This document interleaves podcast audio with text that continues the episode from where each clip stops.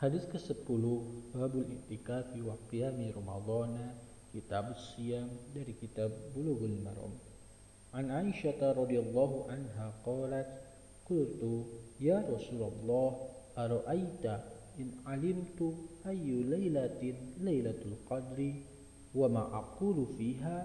Qala quli Allahumma innaka afuwun tuhibbul afwa fa'fu anni Khamsah ghairu tirmizi Asahahahu tirmizi wal hakim Dari Aisyah radhiyallahu an dia berkata Wahai Rasulullah Bagaimana jika saya mengetahui suatu malam yang disebut Lailatul Qadar?